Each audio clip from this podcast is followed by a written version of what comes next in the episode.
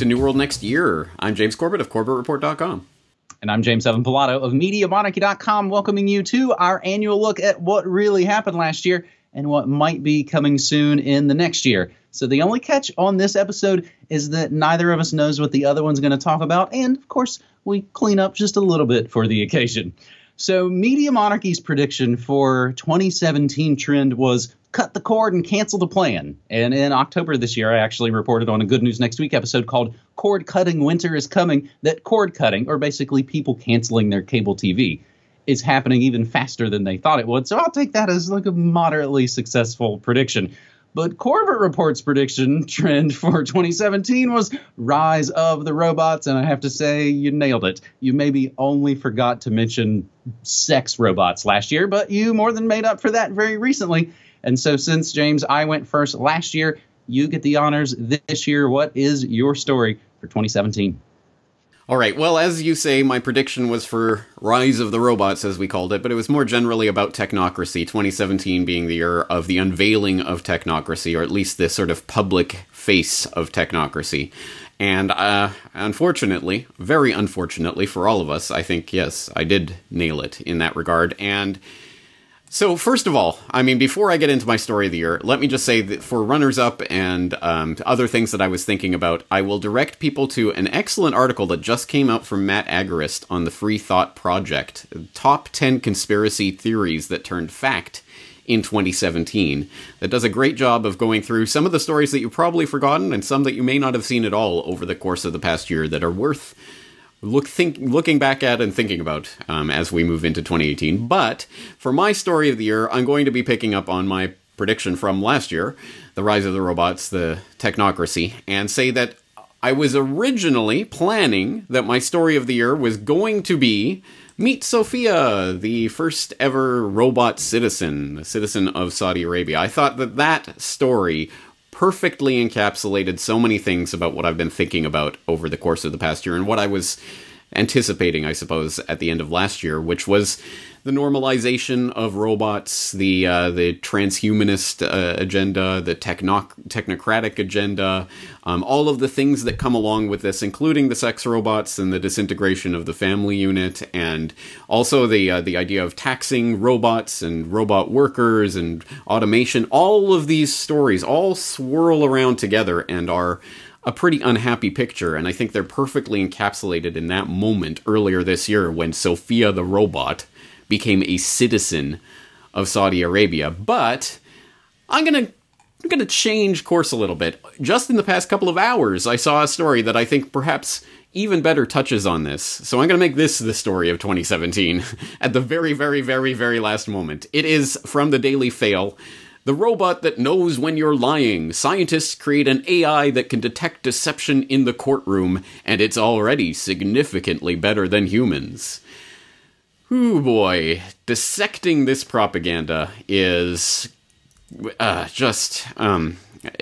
it's a dirty job, but somebody's got to do it. So this is basically a propaganda piece for the type of scam tech that is going to be rolled out, the polygraph detector, lie detector of the future, which is going to be these lie-detecting robots or lie-detecting AI algorithms or whatever they're going to sell them as. And the more you pick apart at this story, the more you realize it is a pack of lies on every level. So there is an actual paper that was published in arxiv.org, Deception Detection in Videos, from these researchers at the University of Maryland and Dartmouth College, talking about their new algorithm that they programmed, basically a computer, to look at video footage of people speaking and look at certain micro-expressions like eyebrow raising and frowning and determining whether or not the person is lying or telling the truth. And they tested this out in 15 different courtroom videos, and they were, 92% accurate or whatever it was,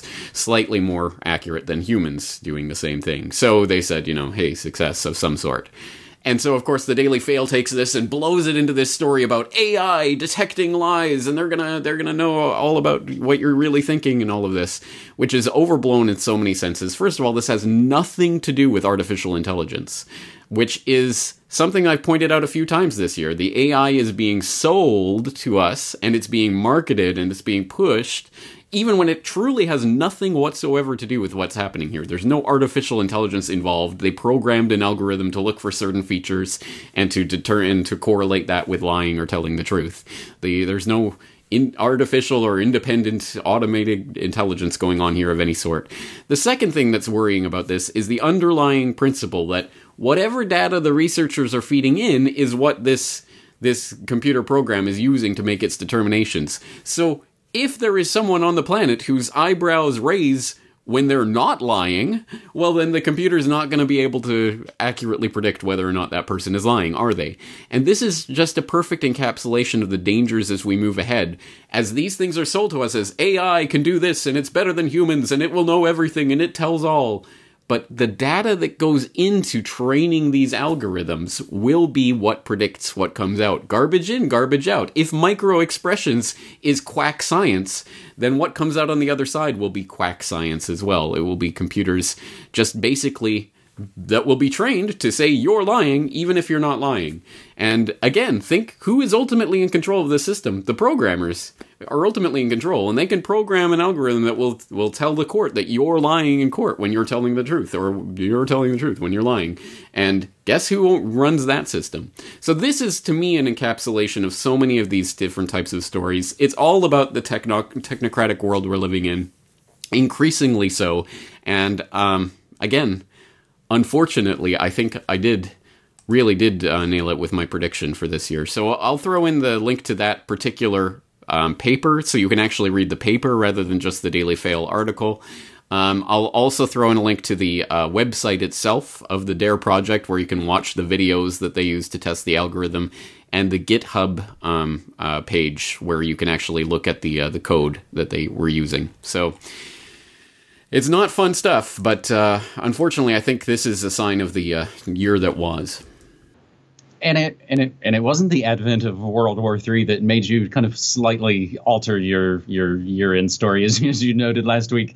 So sort of more human than human, and we've talked about the bite mark science in courtrooms. We've talked, of course, about the behavioral detection officers, in the airport. So basically, as great as those things are, let's replace those with computerized systems. Plus, James, in maybe a fun way, as we often say, we laugh to not cry. That also kind of sounds like Back to the Future 2, where they note that the justice system moves swiftly after they abolish all the lawyers.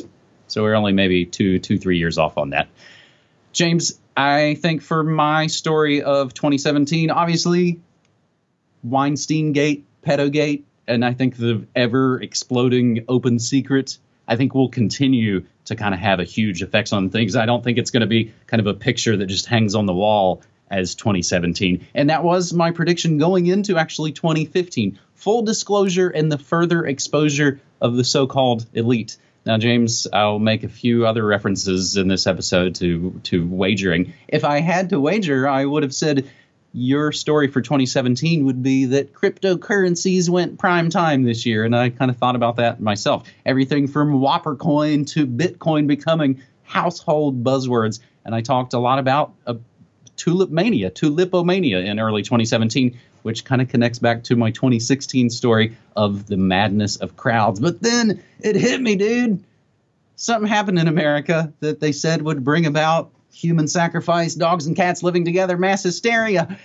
But it hasn't.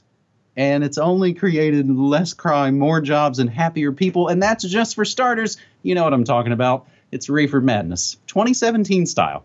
So there's recreational and medical, both in Alaska, California, Colorado, Maine, Massachusetts, Nevada, Oregon, and Washington State. Plus, there's the District of Columbia, Guam, Puerto Rico, and the U.S. Virgin Islands that have kind of varying degrees of restriction, and even a blessed few with decriminalization laws. So sales of legal cannabis in North America growing even faster than those darn trusted experts predicted they would. Legal marijuana sales to hit $10 billion in 2017, and $1 billion of that is just Colorado's.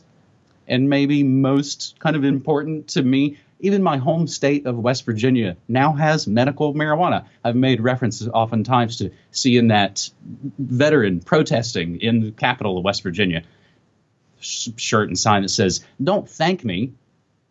legalize it. Let me use the medicine I want. So there's now medical marijuana in West Virginia, but they also started industrial hemp growing, which I think started appropriately enough on the 4th of July this year in 2017. So I kind of see maybe my later years running a bud and breakfast back at my family house in West Virginia, and I'm not really even joking, James. I know people who have left alternative media to pretty much start and help run cannabis companies. I think that's the real get-rich scheme that's happening in America. And, of course, there are those that say this is just another way for the state to control you, and they're drugging you down and dumbing you down, or it's going to be Monsanto weed, and those are all completely valid points for discussion. But I think at the very, very, very least, if it gets people out of the run-for-profit prisons where you really learn how to be a criminal, I think it's worth it.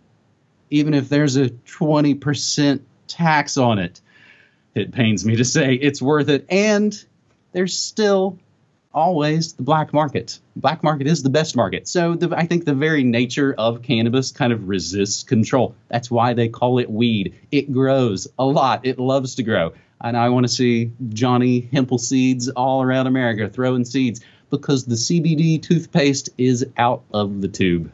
James, that's my story for 2017. Your thoughts on the new weed world order? You can comment on that and then roll right into your 2018 trend. Well, a significantly happier story than my story, so a nice balance there. And just to bring the downer to it, how does this story relate or not relate or correlate or not correlate to the rise of the opioid crisis? Isn't that interesting? They seem to be almost at the same time kind of battling for supremacy. And interestingly enough, where has the opioid crisis hit the worst? It's hit the worst in states like West Virginia. So hopefully there can be the pushback. And again, the pushback is going to come in the form of state-run controls that dispense this sort of state-run, state-grown cannabis. And there is going to be that angle to it. But again, when you have people like Pat Robertson, basically saying, I can't even as a Christian keep people from something that they say helps them. So, yeah, those two, the big pharma and big cannabis are probably heading for some sort of collision, and I hope that's probably not going to be in 2018. Yeah, well, that's where my mind goes with this, because it's interesting to see those things both coming together, and, there's definitely some sort of conflict there. Anyway, well, that'll be something to keep our eye on in 2018 anyway. So, speaking of keeping our eye on 2018, my trend for the year I'm going to call the weaponization of social media. And what I mean by this, obviously, social media itself is a weapon, which was confirmed earlier this year by no less a personage than Sean Parker, played by Justin Timberlake back in The Social Network, right? For the Media Monarchy heads out there. But Sean Parker, the founding president of Facebook, who came out early this year and said Facebook was deliberately engineered to basically rewire your brain, and it's working, and it's horrific, and I wouldn't let my children go near this, and, what have we done kind of thing. It's I'll throw in the link to that article. So, yeah, we know social media itself is actually a contagion that has been let loose upon the world. But what I mean by this is something more insidious even. It's the, I think we now see, although again, I don't think this is necessarily new, but it's definitely coming into view now, the ideas that the intelligence agencies are going to be actively using social media and quasi-alternative and independent media as outlets to spread stories that, at the very least, FUD, fear, uncertainty, and doubt, on various things, and to keep people chasing tails and keep people moving in meaningless circles. And I think a good example of that phenomenon, I think it goes back further, and I probably will do some more work fleshing this out and tracing the history of this, but a good example of that quite recently was this QAnon thing that's going on in certain conspiracy circles. Some people may have been following this, which I think is a LARP. But even if you truly believe 100%, this is an insider with this super secret information that they're letting out in this meaningless drivel of open-ended questions that could mean a million different things depending how you interpret them. Even if you believe in this QAnon nonsense, do you not think the intelligence agencies are looking at this and going, hey, anonymous posts on 4chan are now being dissected and talked about and discussed in conspiracy circles. We can keep these guys chasing tails forever by dropping a little seed here, a little thing there. We'll plant something over there. Maybe we'll throw in a little bit of truth here and there so that people, you know, don't lose interest entirely. But we'll just keep people talking about whatever we want them to talk about. We will weaponize this information and make sure that to contain them in little circles. I think that is, at the very least, again, even if you believe in QAnon and all of that kind of stuff, clearly the intelligence agencies are looking at this and licking their chops and thinking about the things that they can do. And so you have, you know, the Trumpers are all excited about, oh, you know, Saudi Arabia, yay, ooh, they're taking care of those evil princes and all of that. It's the good guys that are doing this purge and that kind of stuff. They can spin it any way they want by just implying, oh, you guys don't know, you're seeing only the top level, but underneath they're really going after the bad guys. Trust us. Keep voting for change, guys. Just keep in that hamster wheel. So I think this is a perfect way for them to keep even the people who have escaped the cage of the mainstream media and gone into, oh, look over here, oh, on 4chan and stuff, people are talking, oh, this is crazy, oh, wow, conspiracy, and just get them involved in a different hamster wheel.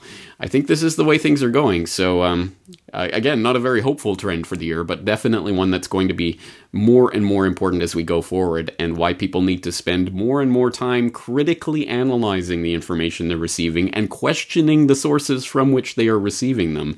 And word to the wise, anonymous posts on 4chan or whatever that are just open-ended questions are probably not the way you're going to arrive at bedrock truth about the world. Well, that's like the old famous saying, if they can get you asking the wrong questions, they don't care what the answers are. They don't matter. So, James, we've kind of talked about this before in the past. I mean, I've often said mainstream culture ate conspiracy culture, and they're kind of selling it back to us. And I kind of come at that from sort of the corporate and the kind of the media angle. But I think it works the same way that you're talking about it, from the intelligence federal and, of course, black budget kind of angle. Is this even the bits of the sort of cognitive infiltration that's been talked about in the past? Those seeds have been sowed many, many years in the past under previous puppet presidents. But now, of course, it's probably going to bear some fruit in 2018. James, back in May of 2008, I posted a political cartoon by David Horsey, longtime political cartoonist. It shows a family camping out. Yes, kids, 10 years ago, we were freaked out if a politician didn't wear a flag lapel pin and fearful of swarthy strangers boarding airplanes.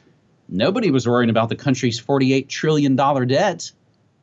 And the kid says, was that back when people lived in houses? And you see that the family is camping in their minivan that's up on blocks. So I could argue I already made my prediction for 2018 with the help of David Horsey's cartoon back in 2008, because I think it's already there.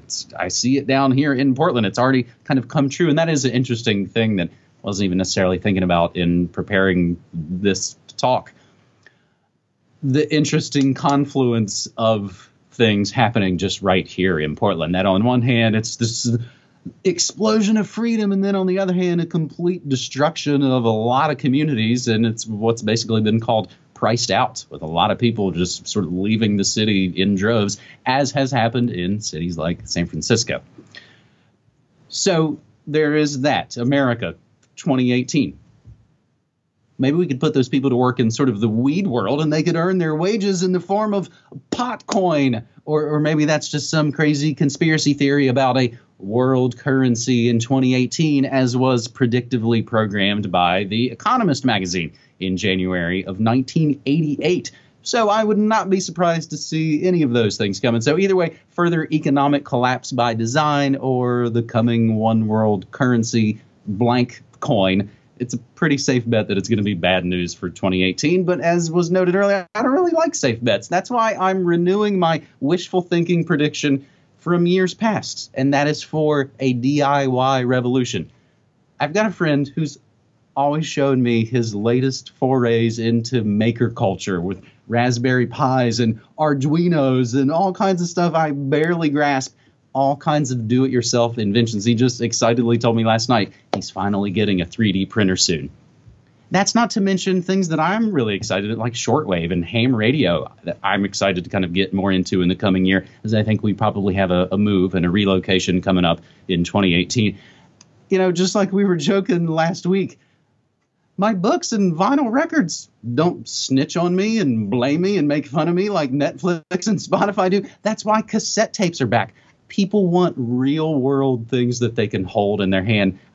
I feel like they can kind of push all the virtual reality, augmented reality, Ready Player One, call it what they want. But until they actually do destroy the world and we're just riding around on the Snowpiercer train until the end comes, I think people want real things in their life.